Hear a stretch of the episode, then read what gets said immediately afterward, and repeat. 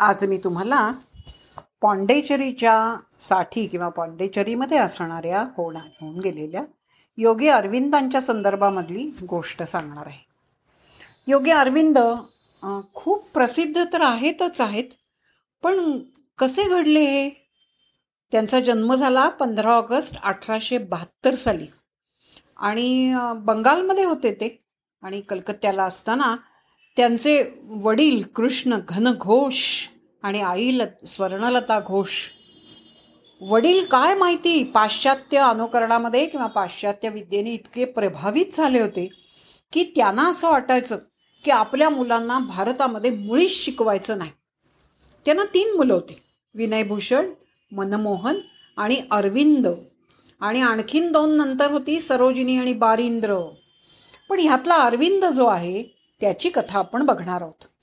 तर ही तीन मुलं जी होती ना त्यांनी आपली मुलं भारतात शिकता कामा नये म्हणून त्यांनी त्यांना लहानपणीच परदेशात पाठवलं. आणि परदेशामध्ये पाठवून त्यांना भारतीय संस्कृतीची ओळख सुद्धा व्हायला नको. असं कडवं मत त्यांचं का होतं माहिती नाही. पण त्यांनी त्याला इंग्लंडमध्ये ठेवलं आणि तिथे शिकायला ठेवलं पैसे पाठवले शिकवत होते.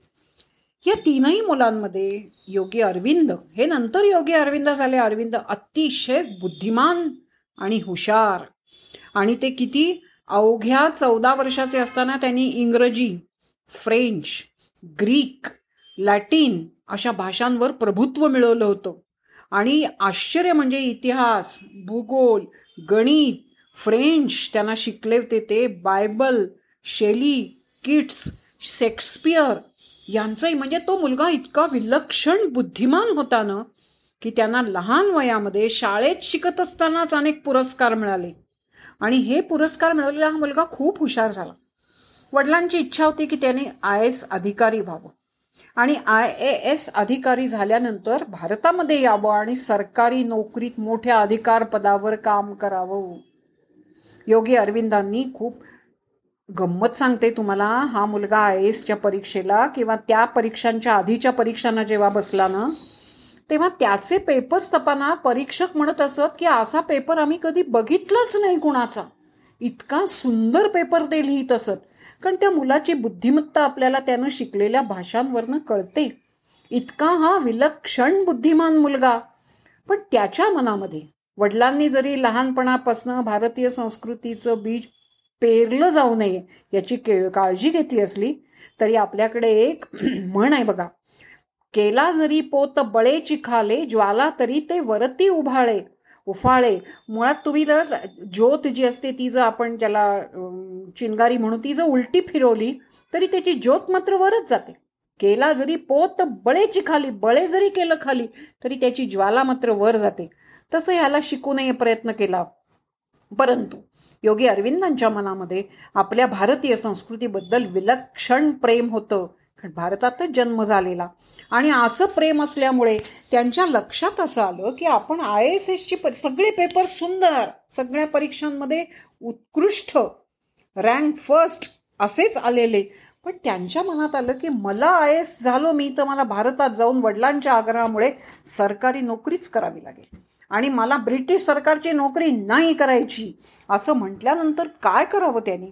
या बुद्धिमान मुलानं या सगळ्या परीक्षा पेपर्सच्या परीक्षांमध्ये पास झालेले असताना एक अश्वारोहणाची परीक्षा असते त्या आय एस अधिकाऱ्यांच्या परीक्षेत.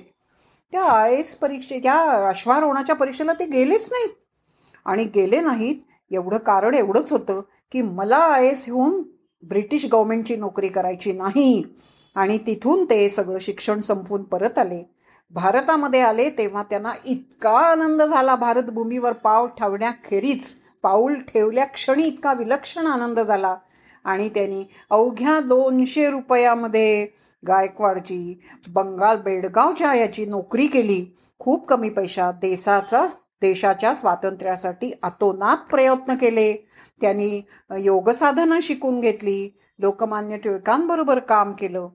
अभूतपूर्व चरित्र त्यांचं जीवनामध्ये आहे. एवढंच आहे की आपल्या महाराष्ट्रामध्ये मात्र योगी अरविंदांचं कार्य फारसं लोकांना माहिती नाही. त्याची निदान चुणूक तरी तुम्हाला सांगावी की कसा हा विद्वान मुलगा होता आणि आज पॉंडेचरी योगी अरविंदांच्या नावानंच ओळखली जाते.